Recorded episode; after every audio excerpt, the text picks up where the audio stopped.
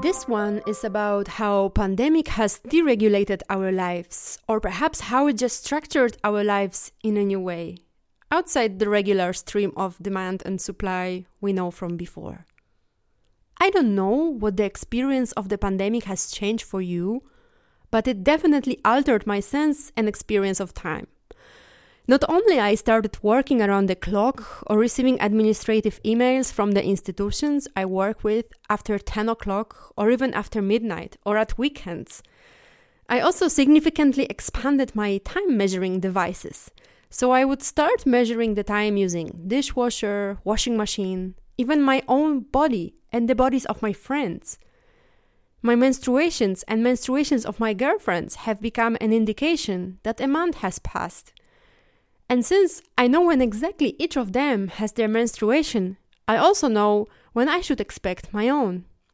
The same happens when I notice increased acne on my face.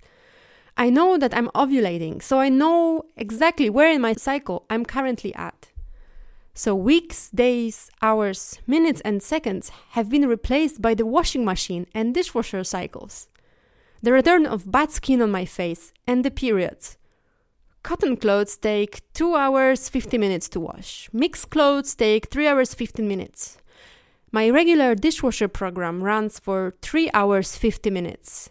Even the frame I was adding to my profile picture on my social media, which is a red lighting bolt in solidarity with the recent women rights protest in Poland, was set to expire every week, so I had to readjust it regularly every now and then after it disappeared.